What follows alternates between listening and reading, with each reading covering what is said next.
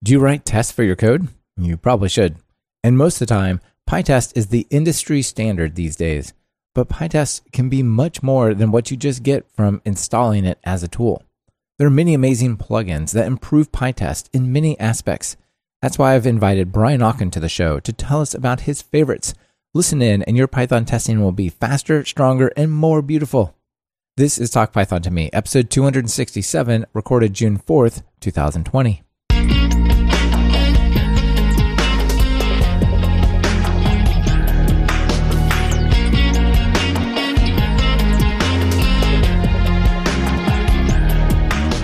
Welcome to Talk Python to Me, a weekly podcast on Python, the language, the libraries, the ecosystem, and the personalities. This is your host, Michael Kennedy. Follow me on Twitter where I'm at mkennedy. Keep up with the show and listen to past episodes at talkpython.fm and follow the show on Twitter via at talkpython. This episode is brought to you by Linode and Sentry. Please check out what they're offering during their segments. It really helps support the show. Brian, welcome back to Talk Python to Me. Thanks. It's fun to be back. Yeah, it's good to have you back. Uh, you've been on a lot of episodes. You've been on five 2017 Python year in review, 2018 Python year in review. The Python testing column is a thing. 30 amazing Python projects, which is one of the most popular episodes, actually. And uh, the book author panel discussion. So happy to have one more in the list uh, to have you here. Yeah, it's nice. I love your show. listen to it all the time. Thanks. Yeah, and it's good to catch up with you. It's been a while. yeah. Well, we, I mean, we talk to each other weekly. Uh, Python right. Bytes, of course. Of but. course. Yeah. So uh, those of you listening who don't know about Python Bytes, that's our other podcast that Brian and I co-host. We each have separate podcasts, right? Talk Python, and I do alone. You do test and code, which is really good. Yes. Where do people find test and code? At testandcode.com. Perfect. But we also do Python Bytes, which is like a newsletter for Python with analysis in audio form. It's a lot of fun. Yeah, it is. People should check that out as well.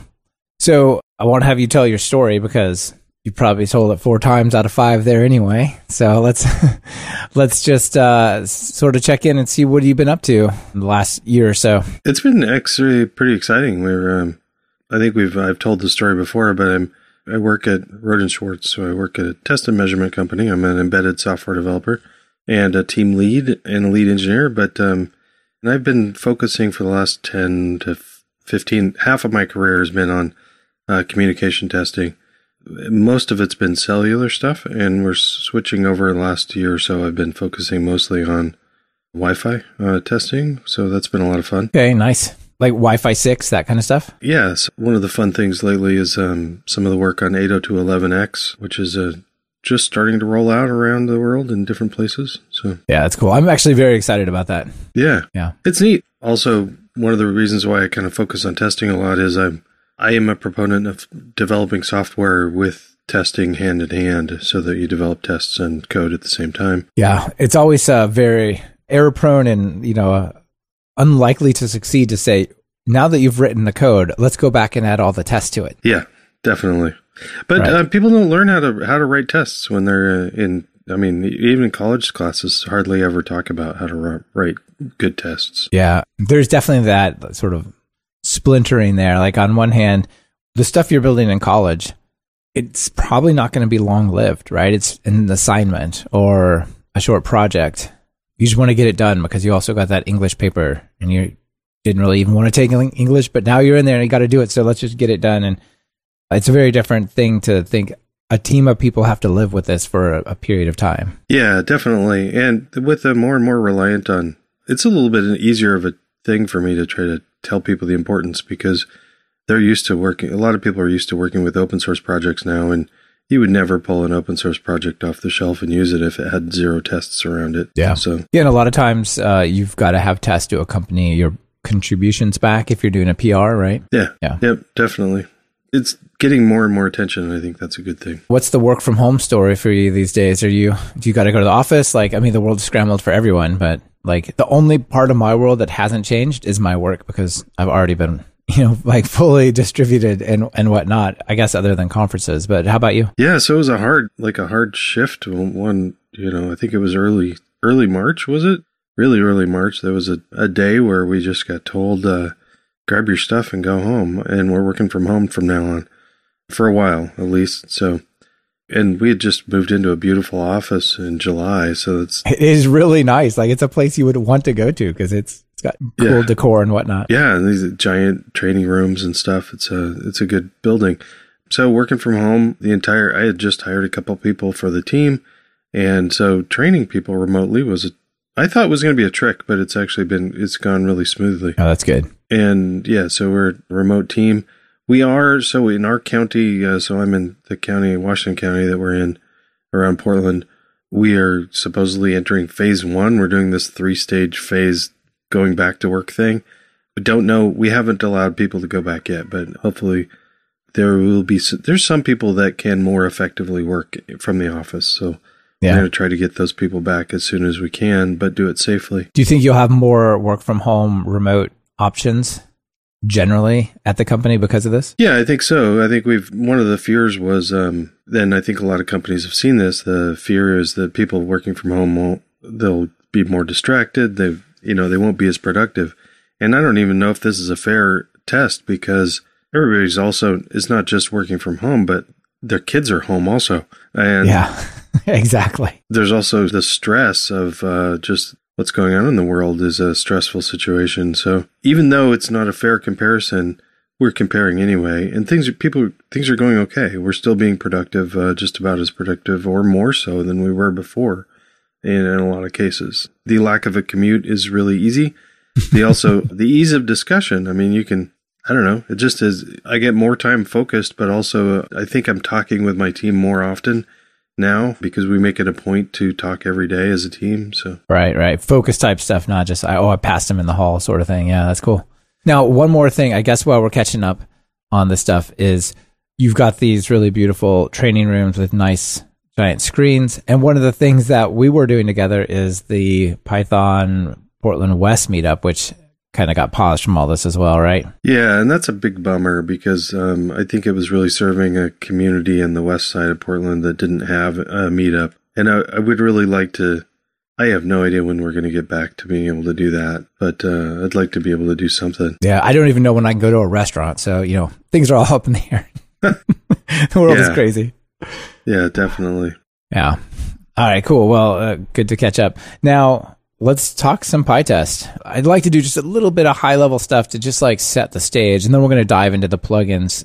So, PyTest is a external separate way to write and test Python code. It's not, say, part of Python like unit tests. So maybe let's just do like a quick survey of the the modern testing tools that people might potentially use, and then like how we'd write tests in PyTest for those who maybe have only done unit test type testing, or they're like testing. Maybe I should do that yeah, sure. Well, actually, you had a few on the list that I deleted, but um, because they're no longer modern, right? uh, they're well. Ish. I would say not. There still is unit test, and unit test is being supported, and I do think, and it's part of the, it's part of the Python distribution. That's the one winning point, I think. Right? Is like I don't have to have a requirements.txt or pip install anything potentially, and I can still write tests. Yeah, one of the main reasons why it's there is to test Python and to test the standard library, and I think that that's a good reason for it. There's a bunch of people that have built on tools around around it, and I think that's fine. But um, it's just not my thing. One of the things while we're talking about other testing app things is to it's a good thing to note that Nose is still available, but I don't recommend anybody use Nose or Nose 2 or any of its variants because I don't know. Nose is not being supported at all, at all anymore. And Nose 2 has um, very little traction, and I don't know if it's, I don't, don't currently know if it's active. So if you're, if you're currently working on Nose, sorry about uh, the disparaging remark, but maybe correct me if I'm wrong. Yeah, yeah. Well, I mean, the thing is, you got all these choices, right? Like, if it's PyTest or some of these other things like Nose or, or something, it's like, well, okay, which one are you gonna Yeah. pick, right? First got into it, I really, I was looking for the easiest, and I thought that maybe the easiest and the most powerful would be two different things, but it turns out that PyTest is both the easiest and the most powerful, which is nice. Nice. Uh, there's some other ones though that you might consider. Yeah. Well, in conjunction with PyTest and other testing things, there's a lot of other tools that people use. Tox is used. Um, it is not just a testing tool, but one of the, the neat things about it is you can do a test matrix or running different Python environments. It creates a, it tests a lot of your application it's pretty almost an episode in itself. Right. You can test on like various versions, like Python 3.5, 3.6, 3.7, and stuff with that, right? Yeah, and uh, typically, if you're running like running PyTest, you PyTest doesn't automatically build your application for you, but Tox part of its process is is uh, creating the wheel of your like if you're doing a a package, it'll create the package for you and then install it, and it can does the whole whole round trip thing. So that's cool. Nice. Okay. Cool. A lot of people are moving to um, so continuous integration is definitely a thing that's uh, important everywhere. And uh, a couple years ago, it was probably Jenkins or Travis that people were using, but now I think more a lot of people are moving to GitHub Actions because they're just right there with your code. So why not? Yeah, that's super easy. And it totally solves the problem that is, I think, one of the really big challenges of testing in teams is you get different levels of buy in from different participants in the team. And some people are very, you know, they just are reluctant to just run the test before they'll do a check in. Yeah. They'll break the test, they'll do a check in, and they don't even know they broke it, but they don't care that much. I mean, people care to different degrees, but it's like, well, they're kind of a nuisance, but I guess if you're going to make me write tests, I will. Right. And so the continuous integration is like everyone gets checked before we accept Yeah. your stuff, right? Well, right. So uh, uh, hooking it up within uh, within a GitHub action, you could do this before, but it's really easy with these. Is to just say if you like, for instance, a merge request doesn't even go doesn't even go very far if the test pat fails. So Yeah. listing coverage.py because I'm if you care about coverage, that's how you do that in Python. I don't do a lot of web testing, but I wanted to point out that Selenium and and a wrapper around Selenium called Sp- Splinter are very commonly used, and then they, these are all packaged very well within a, a plugin called PyTest Splinter, so that you can easily control web applications. Nice. I hadn't Uh, heard of that one. I've heard of Selenium, but not Splinter. Yeah, a property-based testing is gaining a lot more traction in conjunction with functionality testing, and uh, the solution within Python is a hypothesis for that. Nice. So everything you've listed here is PyTest plus, not instead of, right? Well, sure, it's PyTest plus these other things. However, they, I mean, none of them are PyTest only, so Yeah. you can use unit test with all of these things as well. Yeah. Or, uh, yeah, testing framework plus, right? They're not necessarily alternatives. Yeah, right. All right, cool. So those are definitely neat things to look into. They're separate projects. This portion of Talk Python to Me is brought to you by Linode. Whether you're working on a personal project or managing your enterprise's infrastructure, Linode has the pricing, support, and scale that you need to take your project to the next level. With 11 data centers worldwide, including their newest data center in Sydney, Australia, enterprise grade hardware, S3 compatible storage, and the next generation network, Linode delivers the performance that you expect at a price that you don't.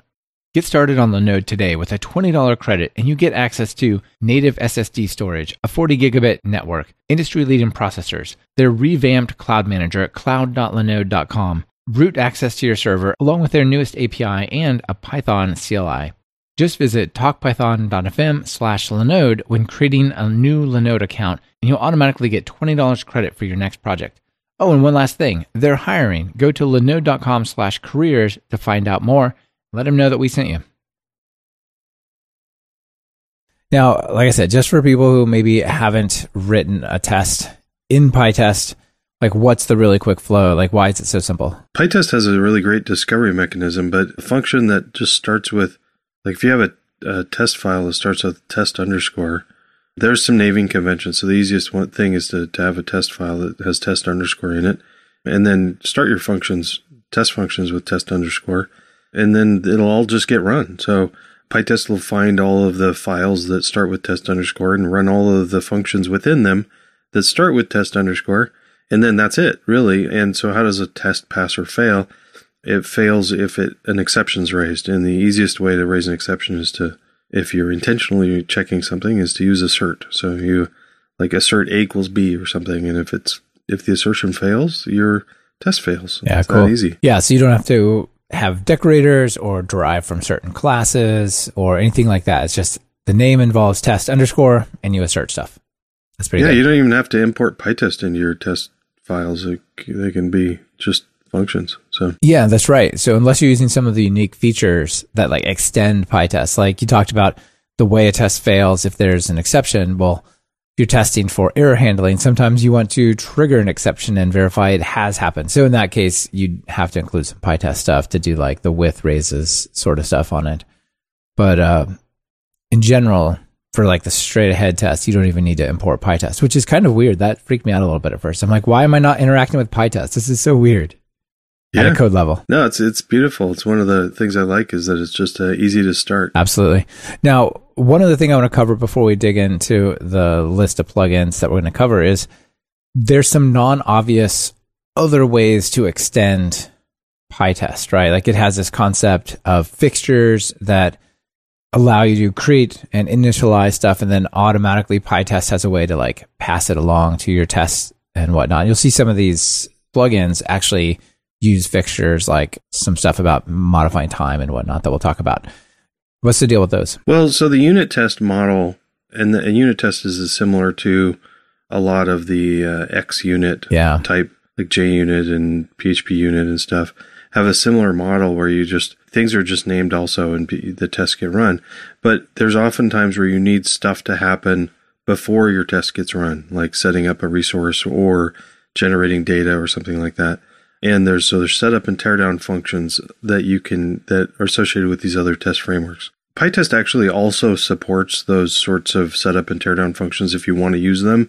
They are supported, but it's really not recommended because fixtures are so awesome. So a fixture is a way to combine, like to write a function that is handling a resource or handling some data and be able to do the setup and teardown within one function and um, if necessary. And then also um, just be able to scope those and you can ha- you can have them have the resource or data shared between one test or many tests or even across the entire project. And you can control you know like if you're initializing a database you, or connecting to a web resource you might not want to do that for every test. You can do it for one once per session and then and then do things like rollbacks and stuff per test. And that granularity of uh, being able to shift your the granularity of your setup and teardown is super powerful and really help makes PyTest shine. Yeah, and the way that you write it is super cool as well, right? Just have a, a test function that just takes a parameter. The parameter is named the same as the fixture, and PyTest just says, okay, I really call this function and pass it over. It could do really cool things, like you could pass off your database data access layer, and it could start a transaction before, hand it to you, and then roll back the transaction after the test is over, right? And you don't have to worry about it. It could just take care of that for you. Yeah, yep. And uh, the fixtures are really what brought me to PyTest. Um, some of the there, there's some massively cool things you can do with that. Like um, one of the things that people don't think about is if you've got a system under test that has error logs somewhere. One of the things you can do within a fixture is uh, check your error logs after the test runs to make sure there's no uh, fatal errors that got saved somewhere. So Yeah, yeah, very cool. Love it. Okay, so that's one way. The other one is this plugins in general, right? Like there's ways to extend PyTest with plugins as a, a concept. The PyTest has a, whole set of hook functions well. There's there's a lot of things you can do. You can you can write fixtures and package those fixtures for other people to use. So some plugins are just packaged fixtures. Other things you can do with hook functions. So uh, with I actually was intimidated when I first was reading about hook functions, but they're just they're just a way for PyTest to allow different parts of the way PyTest runs to be hooked into. So you can, you know, alter a few things if you need to, like uh, like some of the test ordering ones. Uh, once all the tests are collected, you can hook into that section and reorder them if you need to, or or filter them. Choose which ones execute, right? Yeah, there's a whole bunch of ways you can hook into it, and it's fairly complex. But a lot of people have come up with some really clever things, and plugins allow you to um, allow you to do that. And I mean, not just third-party plugins that you can pull off of PyPI, but you can also just um, if you want to share some code that you have that works with your tests amongst different projects, you can package your own plugins to do that. Yeah. Oh, that's cool. You could even have them for like your company, right? Like we always do this in our CI and whatnot. You can just grab a plugin and do stuff. Yeah, like I've got plugins that I've written that, that just are particular to one particular test piece of test equipment. So to control this piece of equipment, you can use this plugin and it helps you with some of the common things. Oh, that's cool. Makes it a little easier for new people. Yeah, yeah, lots easier. Nice. All right. I think it's time we go down the list. We've set the stage. We know what fixtures are. We know what plugins are, at least in general. Let's put some sugar on PyTest to make it sweet. yeah, so we're going to run through a whole bunch of really cool PyTest plugins, right? Yeah, absolutely. All right, um, what's this first one here? So Sugar's a fun one, actually. I ran into this uh, right away with looking at PyTest. So the default output of uh, PyTest is you, when you run it, you get a dot shows up for every for every test that gets run, and it does list the files, but it, a little dot shows up, and maybe that's not enough for you. So PyTest Sugar shows you like green check marks instead. So, and then, you know, instead of uh, like F's for failure, I think there's like red X's or something that show up. So it alters the output of PyTest so that it, um, it looks a little nicer. Yeah, it also looks like it might be suppressing the module name, the folder names, and only like highlighting the actual file names. So it, it does like gray out a little part of the UI, so like the actual test file being run stands out. And there's a vertical progress bar going along that that runs as well. That's pretty sweet. Yeah, that's pretty cool. Um, and that was especially really helpful before PyTest added the percentage done. So now for each file, PyTest lists the percent done now by default, but Py- it didn't always have that, and PyTest Sugar had that. It's pretty cool. Yeah, that's cool. And there's a nice little animated GIF, as all things should have, on the there that we'll I'll link to in the show notes so people can check it out and see it going. So yeah, PyTest Sugar. And this is cool because all you got to do is install this and it doesn't require effort, right? And like, oh, and now I could do this thing in code. It's just like I install this and it looks better. Yeah. Yep. How do you install plugins? Just do you pip install them? Like, do I need to register it with PyTest or is it sufficient to just pip install it? Just pip install it. It's about the design of the plugin as well. So some plugins like Sugar, you just install it and it starts starts working. You don't have to do anything. All right. But some of them intentionally don't start right away. So some plugins they are installed, but you have to turn on the functionality with a flag or something like that. Got you. Okay. Cool. All right. What's the next one? Number two. So this one's definitely something PyTest Cov dash Cov. It's a uh, a way to run coverage with PyTest together. So I mean, there's really two ways to run uh, coverage on PyTest tests. Coverage doesn't require PyTest, right? So you can you can use any test framework. So you can run PyTest from coverage or you can run coverage from PyTest. It's kind of a choice, but well, I usually use PyTest Cov because it's just really well supported. It does some really cool things. One of the things that it does really nice is we'll talk about XDist later, but XDist allows parallel runs, and PyTest Cov cleanly collects all of the, the different parallel runs and, and pulls the report coverage report together for you. Oh, that's cool. Which is really nice. Yeah, yeah, it has XDist support, which we'll talk about what that means. But that's a pretty high end uh, piece of kit there to go grab a parallel executing stuff and bring it all together. Yeah, and there's also it's really good about catching the coverage from right from the beginning. So you've got like some startup code that happens, like your your fixtures and stuff that you set up that run before your tests, making sure that those get have coverage turned on like as soon as possible so that you don't have like startup code that doesn't get run in coverage. That's one of the one of the issues with hooking up coverage often, but PyTest Cov handles that really cleanly. Yeah, awesome. It also has sub process support, so you can fork things into a sub process and it'll get covered automatically. Which you might think, oh, okay, who's going to do that? And like, do they really care about tracking the coverage of it? But you know, multiprocessing, right? If you're doing parallelism, yeah, definitely. So that, yeah, that's good as well. Very nice. The other nice thing about it is just um, so if you're makes it easy to have a text output. So normally when you run coverage outside of, like if you run PyTest from coverage, once you're finished, you have to then tell coverage to give you the report. So you have to run coverage report to get the, your right. coverage report.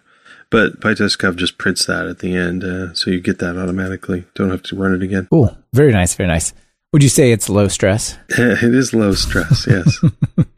Unless the stress is trying to get 100% coverage. But. Well, that's true. I, actually, what are your thoughts on? Um, I'll share my thoughts with you as well. But you know, a lot of people feel like they're not testing well if they don't have 100% coverage, or they don't have any coverage, so they don't even know like how much of their code is being run by tests. Like, what are your thoughts there? I am a strong proponent for open source projects to have 100% coverage because it it eases new people, new developers into yeah. the project when they add code, it's easy for them to find the code that they added that isn't being covered yet it doesn't necessarily mean that your tests are good. It just means that they're, Yeah, yeah. your code's covered. For open source stuff, it's good. And, and then if you take that argument, then it's good for internal projects as well because it's easier to, to run stuff. However, I'm not a zealot about it. There's, I mean, if you're like jumping into a legacy project and adding software tests to a project and you're testing this, the new stuff and the things that you change, you're never going to hit 100% coverage of like the rest of the legacy code. And, you know, it's yeah, fine. I agree with that. I feel like a lot of people get hung up on, on like the last mile for applications, like for open source projects where it's like a library or something. Sure, it should totally all be there. But there's like in certain apps, there's just little edge cases. Like if I'm running on Windows, I got to do this other thing, but I'm only testing this on Mac OS or on Linux, right? So like, how much should I stress about trying to like get that little edge piece of code to run? Or like, there's this this one utility that only I run in a cron job to do this thing. I don't know. There's just all these little edge cases that can be like a whole lot of work to get to that I feel like, you know, most of the time, you know, you should probably not stress too much about it. Yeah, so all those edge cases are the reasons why I think you should test those. because okay, so we have ways to combine coverage reports. So you can use uh, something like uh, GitHub Actions or Travis or something to run your run your code on multiple platforms and combine the coverage from the test runs from multiple platforms. So why not run them on multiple platforms if that if you have platform specific code? If you have platform specific code, I think there's a reason is because some of your customers use it. And if it's different than the, what the developers use, I think you should test that code. Yeah, that's probably true. That's a good point. that's the only place it gets run before it gets deployed. All right. Um, well, my transition to the stress one, uh, we got kind of got sidetracked, but this next one is all about stress. Yeah, so I think we should actually just cover a couple of them. So the next two yeah, are they're kind they're kind of a PyTest good stress. pair. Yeah. Yeah, and PyTest repeat. So Mm-hmm. PyTest stress is a nice thing. So let's say you've got some code that you just run it like overnight. I know that I'm going to leave it like uh, mid. I want to. I know everybody's going to be out of the building by midnight, and then I want to just beat on the code and run it as many times as I can for eight hours. So PyTest stress allows you to be able to run a set a time to say, hey, run this for eight hours or run it for half an hour, run it for a certain time period. And that's really cool if that's where you're thinking. And then repeat, PyTest repeat allows you to run your test suite or test functions or whatever a certain number of times. So I, I want to set it up for a thousand times. I bring these up together because I found PyTest repeat first when I needed to. I had some tests that a test that was failing once in a while, and I just wanted to run it all night long. And so I just set it for a large number, like 2000. I don't know. I like, I just guessed. Yeah. But really, what I wanted it to do was run all night. And so PyTest stress would have been better for that case. So, Oh yeah, that's a cool one. You know where I would see these as being useful. Sometimes I'm trying to do profiling, like CPU profiling to figure out, or maybe even memory profiling, and the startup of getting the you know PyTest or whatever it is up and running and all the stuff in place, and then running a little bit of code, and then tearing it all down. It's like gets dwarfed. You know the the actual bit you're trying to understand gets dwarfed by all that startup. But here you could just let it run for 10 minutes and then it'll be really focused on what it was slow at. then that's where actually with profiling, I think that would be a good place to use the um, the repeat. So you could say, do a nice round number like a hundred times or a thousand times, because it's easy to divide by that. So, Yeah. Yeah, that's a good point. Exactly. Nice. What's this next one? Insta fail. so if you got a whole bunch of like print statements and whatever in your code, it doesn't get shown normally with PyTest. So PyTest will capture the output by default. I mean, you can turn it off, but by default, it captures the output and any errors and failures and stuff, those get captured also, the like tracebacks and stuff. And then afterwards, so after, after the test is done, you get your report and then you get, you get a lot of this output that you can help debug your test failures with. With long running tests, it's sometimes it'd be really nice if you re- really could see those errors while it hap- like while it's happening, so you can start looking at the code and start debugging right away.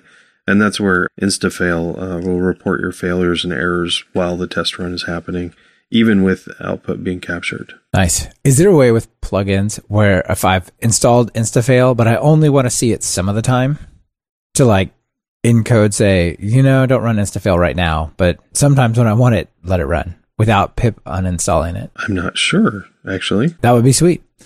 Yeah, I mean, I don't know. It could be up to them individually, but it would be nice if maybe a command line or something. I don't know, some way to say, actually, I want this other one turned on now, but not Oh. always. Well, I'm just looking at it. So it looks like even if it has it installed, it doesn't. This is one of those that it doesn't run automatically. You have to pass in the flag I see. Okay, cool, cool. to turn it on. Nice. So- Speaking of passing flags and whatnot, PyTest metadata is the next one, number six. Yeah, this is a kind of an obscure one, and this is often used with it with uh, PyTest HTML, which actually we're not to we're not covering. Maybe we should, but PyTest instafail or not instafail. Uh, Metadata. PyTest metadata allows you to um, either through it gives you a couple things. It has a, a command line flag where you can pass in extra information to go into your test report, and then also you can within like so like for instance if you if you're running against a particular a set of servers, you could you could have the server name getting listed in the report.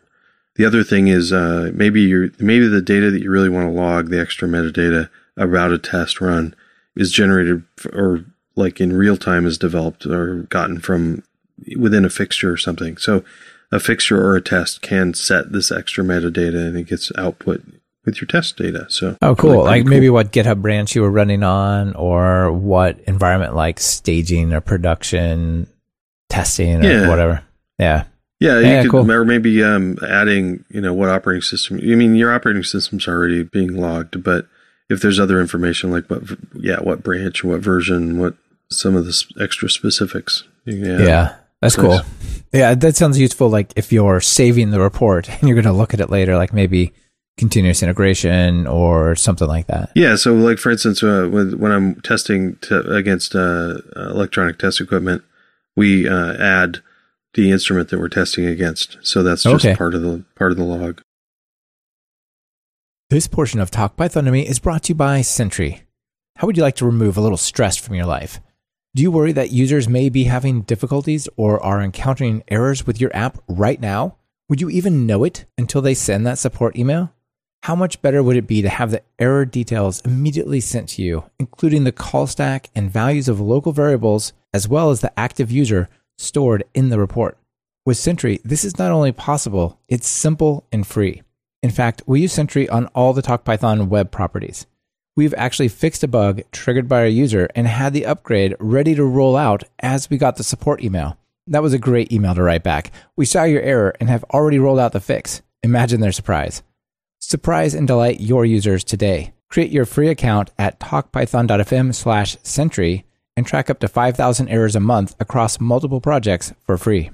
And if you use the code TALKPython, all one word, it's good for two free months of Sentry's team plan, which will give you up to 20 times as many monthly events and some other features. So create that free account today.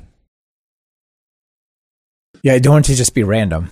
Not just random. Yeah. But sometimes you do. So one of the, the things that PyTest will actually, I think I've intentionally forgotten the test order. I think it's alphabetical or just, uh, it's not alphabetical. It's like, uh, the order that the tests are in in the file. That's how the default order that things get run in.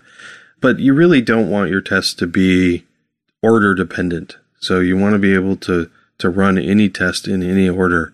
And sometimes a good way to test that is with the PyTest randomly plugin. So it does a couple things. One of the things it can do is can re, it can reorder your your tests so that they're running in a random order. But also you might be using random as a seed for some randomized information, like say like Faker, for instance, and other fake data generators use a, a random seeds. So uh, PyTest randomly can help you randomize that stuff so that it's more random. Yeah, that's cool. It says if Faker, which is a really cool library, if Faker is installed, it'll see, it'll automatically update it so that Faker is different this time than another time. Same thing for NumPy.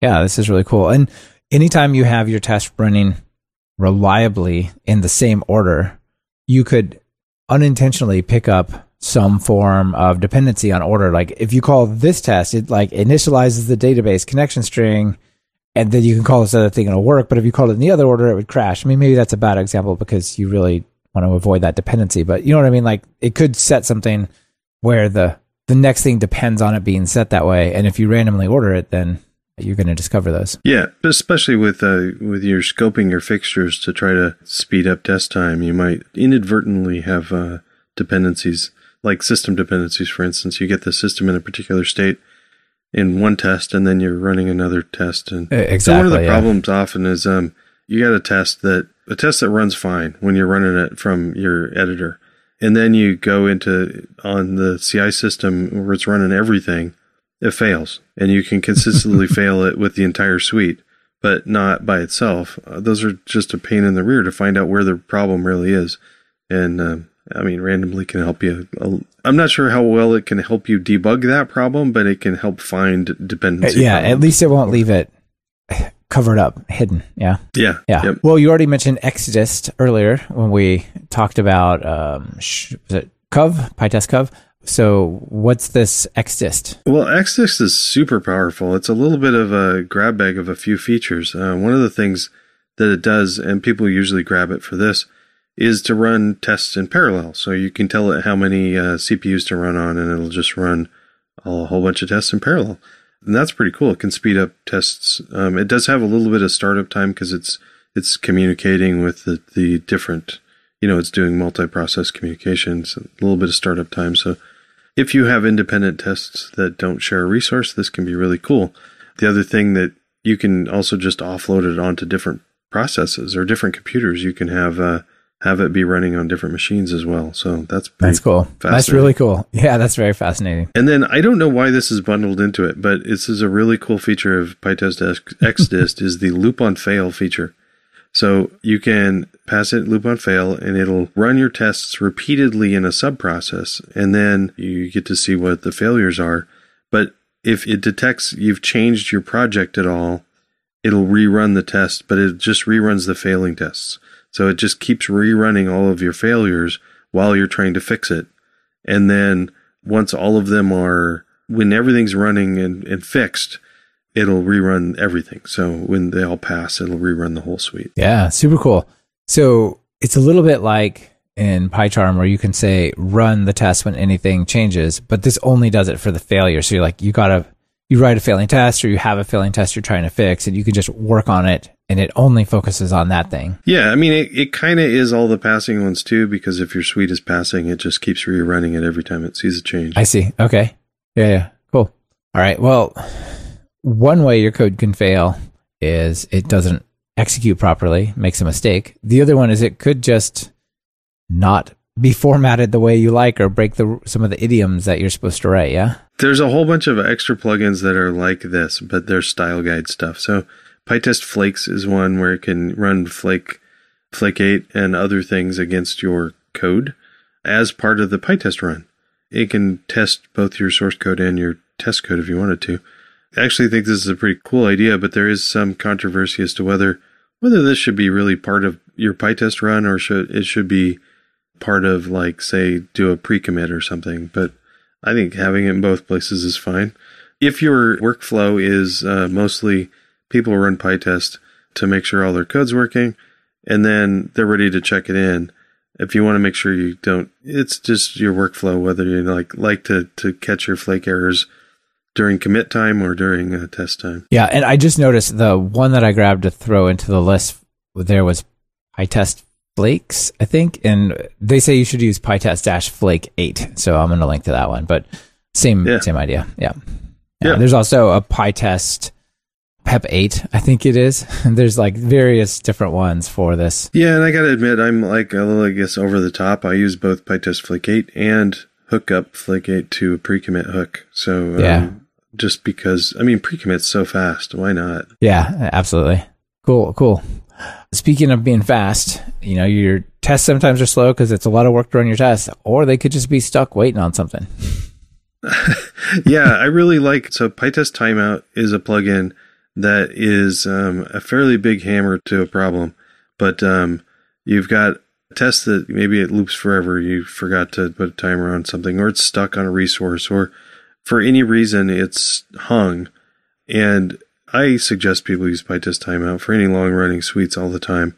There is a for really short, fast tests. There is a little bit of overhead but for any sort of long running stuff, the, the overhead is, is negligible and you don't see it But what it does is it runs um, runs your test in a in another thread, and then is able to kill it. So it will just put a timer around it and kill the thread if it doesn't come back in time. The why I call it a big hammer is because if it fails, you don't get your test output, but it also doesn't hang forever. And uh, these are especially good for CI systems because you really don't want to come back in the morning and no- notice that your test suite has been running for 12 hours and it's only really supposed to run for 20 minutes. So. Yeah, absolutely. Yeah, if it's unattended or like it's really long running or you're talking to something that who knows how long it's going to take to respond. Yeah, maybe even have that with uh, instruments that you're testing and whatnot. Yeah, we definitely use it. And the the nice thing is you can have a global timeout to say, hey, for um, no test should run longer than this long. So yeah, whatever, ten minutes, whatever's in your system is a reasonable amount of time. And then you can override that within. We can put decorators on individual tests to, to say, well, this test is really fast and it really should only be this long, and whatever you can fine tune it if you need to. Nice. All right, another one. Uh, I think I threw this one on the list is spec. Yeah, I don't know anything about this. Yeah, so spec it's it's a little bit like uh, sugar. It, it allows you to sort of control the output. So you can group tests by classes or by files. The failed, passed, and skipped ones are marked and colored. You can remove like test underscore and underscore stuff from the test. So it'll like you might have a, a name where it's like test user can log in with underscores. And I think it'll take those out so it looks more like English, like user can log in or something like that. So it's just a nice little one for uh, customizing. There's some options you can pass to it and whatnot. Cool. Yeah, yeah. I've heard you talk about PyTest Picked before. Yeah, that's a fun little plugin. So, do you remember what it, this does? yes. So, uh, yeah. So this is the one, and we weren't to- totally sure like how smart it was. We had a bit of a, a conversation about it, but this one will run tests that are not checked in to GitHub or have changes that are not checked into GitHub. Oh, that's so, nice. Yeah, so it'll run uh, tests related to unstaged files, and if it sees some that are you know there, it'll basically if you're in a GitHub repo, you can run tests that are are modified but not checked in, not committed. Yeah, and that's usually often what you want to be doing, right? So. Exactly. What I would really like it to do, and I don't think it does, and people can add a comment at the bottom of the show page if that's changed or uh, still misunderstood. But I would love it to somehow use coverage to see what are the files that need to be retested. It's like what tests touch, like I've got a a non-test file I change, what tests need to be rerun. I think it only just reruns the tests that are changed. I don't think it uses coverage, but I could be wrong about that. But it, nonetheless, it's still pretty cool. Yeah, and I mean, all of the pieces are together for somebody to do something like this because yeah. coverage can has a context feature now, so you can tell it. And with PyTest Cov, you can uh, automatically sets it up so that you can tell which tests touched which parts of your code. And the idea seems like great one of the issues with that is there's a whole bunch of your code that gets hit by every test. Yeah. Because it's like startup code or something like that. So Right, right. Well, you just don't change the startup code. You can't edit that part. yeah. no, but still it, it is a really cool idea to say like just run the stuff that might have so this might have had some influence on. That's really cool. Yeah. So P- PyTest Pick doesn't do that, but it um it has this. It does a really cool. It's a nice addition to be able to run the tests that you're working on. Yeah, I could totally see just running this and then using like a pre-commit hook to run everything or just, you know, right before you check in, just run everything or even just check it in and it runs in CI and doesn't get merged if it fails, right? Like yeah. if there's some other gated mechanism further down, then this seems pretty cool. Yeah, definitely. Yeah. So this next one, Freezegun is all about time. And this one I feel like is probably packaged as a fixture least it has yeah, a fixture concept. Definitely has a fixture. It doesn't run by default, but you have to kind of turn it on when you know it. Um, yeah, this one, this one, people know it once they hear what it does. You don't want this to run by default. I like to list this one because just it's such a great name, freezegun. So oh, it, yeah. it just um, it's for changing time. So it, you can easily there's fixtures around it so that you can easily either freeze time so that you're anytime you grab the time of day or the date time stuff, it's always going to be the same or you can you know fast forward or change the date or do things like that. So the, one of the hard things is around testing code that, that deals with time because you have to know what the answer is going to be, and it's Yeah. going to be different every time. So uh, freezegun allows you to test time related tests really easily. Plus, it's just such a great name. It is, and you have these functions. They can take a freezer object and then basically that what is that probably behind the scenes patch like the time functions, datetime.now and whatnot. Then you can also do like freezer move to some other time, and then like instantly you are transformed either into the future or the past. Yeah, and I think some people might be using mock for for that sort of thing in the past, but this is cleaner. Use this. Look, if you could say let's mock out datetime.datetime.now, or you could use freezegun, like which do you want to do? Come on. Exactly. Yeah, freezegun. All right, we got one more that's on your list, and then an extra one I threw in at the end. PyTest check. Yeah, I wrote a plugin called PyTest Check and uh, solved a problem I had. So the the problem is the normal way to stop ex or to fail a test is to use assert and or raise an exception. Both of those stop the execution. I wanted to be able to do lots of things, like if I want to test lots of attributes of some object, I want to be able to have lots of checks in there, and I want to see all of the failures, not just the first one. So PyTest check solves this by allowing multiple failures per test with these little check functions. But you can also it also provides a, um, a context manager so that you can say within this context, you know, you can use normal asserts, but within a context that will continue after that context. So a similar solution is available called subtests and with the PyTest subtests plugin. But I still like PyTest check better because it works with stop on fail and xfail, whereas subtests do not. Okay, yeah, this is really cool. So you can pass in a check fixture to your test, and you can say check greater AB less than or less than or equal to this is this is not in that, and and then it'll tell you like it was not greater and it's not in there as the errors or something like that, right? It's a fairly simple thing. It's a fixture that just collects failure. It like wraps wraps things around with an assert context manager or a try except block. And if a failure happens, it just instead of stopping the test, it records it into a list. And then after the test is complete, it'll like kind of hack with the PyTest guts to make it fail. Okay, that's really cool. I I definitely like this. I'm thinking like if I get just the text printout of the build failed or the CI failed, you know, even you know that I just see it and when I'm running it in like PyCharm or something. I'd like to just look at it and go, oh, it failed because if this is true and that's true and this, like I see, right? You don't have to go and actually debug through it or be. It might be that there's enough information here to actually know what's going on and just fix it. Yep. And also, just more information is good sometimes. Dealing with, I mean, I definitely use it a lot with uh, test equipment, with signal processing and stuff.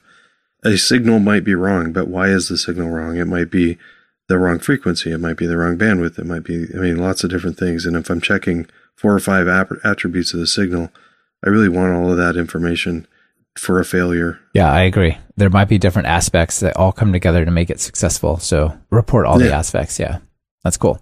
All right, I want to throw one more in that's not really part of PyTest per se, uh, but absolutely can be used with PyTest because hey, it raises exceptions, and that's called Fluent Check. So this one allows you to use a well a Fluent API, you know, where you say operation one dot operation two dot operation three to have a more English language thing. And to me, it feels a little bit like your check as well, but it's not a PyTest plugin or, or fixture. So it has a, a couple of APIs. I like the is API. So you can say like is n dot not none dot float dot between zero and one, and it'll actually check all those things and report like nice messages like if it's not a float, it'd say, you know, whatever it is, here's its value is not a float and you expected it to be, right? So a little more uh, uh, readable. Some people like it. Some people just want to assert stuff, and either one's fine. But if you like the style, this is a pretty cool library. It's not mine, but I did do some PRs. I did basically create the is API for it. Cool. Does it Yeah. have not a hot dog? It should also have uh, is a teapot or something like that from the for web testing. You know, the four Yeah. four eighteen. yeah, we should throw some of those in there. Like, why not? We can do it. Anyway, those are kind of fun uh, for just like inside your test, expressing what you're testing a little bit better. I think check is really cool as well, and it's a, a bit similar. No, that's But cool. yeah, but this one doesn't stop. It just throws the first one. Yeah. All right. Well, that's a great a great list. You know, maybe just really quick, we could check in. Uh, How's your book doing? You wrote a book about some of the stuff. Yeah, so I wrote Python testing with PyTest. That was, gosh, it was, uh, it's been a couple years now that it's been out. And it's uh, still going going strong. The um, of course the the a big chunk of sales right after the book was released, and quite a few during beta too, and that was neat. But um, it's it's still selling really well, uh, and I'm really happy with it. And it's still valid, even though it's it's a couple years old now. And I wrote it in conjunction with talking with a lot of the PyTest core maintainers to make sure I wasn't putting anything in there that would be deprecated soon.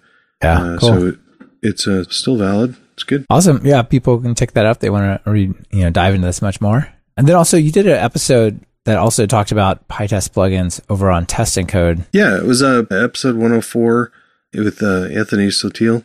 The episode that you and I just did, we kind of picked our own, some of our favorites, some of the things that we think people should know about. What we did with episode 104, we took download counts and took the top, some of the top 28 downloads. I see. Popular by usage, not by uh, curation. Yeah. Yep. Exactly. awesome. All right. Well, this is really fun, Brian. But before you get out of here, two final questions as per usual. If you're going to write some Python code, what editor do you use? PyCharm. All right, right on. It's got some sweet built-in test runners. Yeah, it's really clean with testing. Yep. And then uh, notable PyPI package. I mean, I guess many of these are. Anything in particular comes to mind you want to throw out there? Uh, it's something different. I'm kind of a huge fan of uh, Flit for oh, packaging. Yeah. So um, it's the easiest way to package right now, I think. Right. Uh, as opposed to some of the al- other alternatives like uh, pip and setup tools and all those things, right? Yeah. Yeah. Sweet. Yeah, well, yeah what is all that? Right. There's poetry and yeah, poetry yeah, yeah. as well. That's right. All right. Well, final call to action. People are excited about PyTest and PyTest plugins. What should they do? They should buy my book. Actually, so one of the things I made sure to do is to to tell people how to create their own plugins within the book. So I think it's a, a really good introduction to that. Also, I guess final call to action: go subscribe to Test and Code and uh, podcast also, and test your code. Go out and test something. Do you guys talk about PyTest over there sometimes? Sometimes, yeah, a lot of times we do.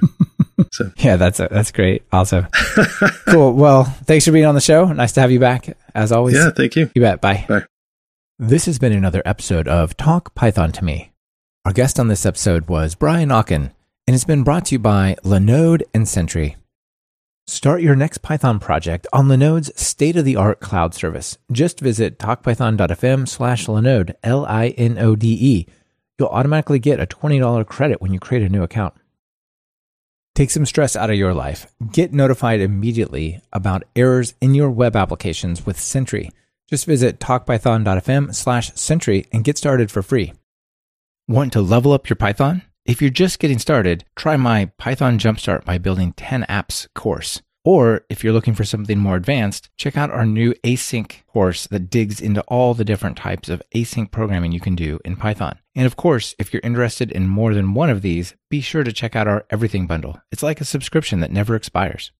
Be sure to subscribe to the show. Open your favorite podcatcher and search for Python. We should be right at the top. You can also find the iTunes feed at slash iTunes, the Google Play feed at slash play, and the direct RSS feed at slash RSS on talkpython.fm. This is your host, Michael Kennedy. Thanks so much for listening. I really appreciate it. Now get out there and write some Python code.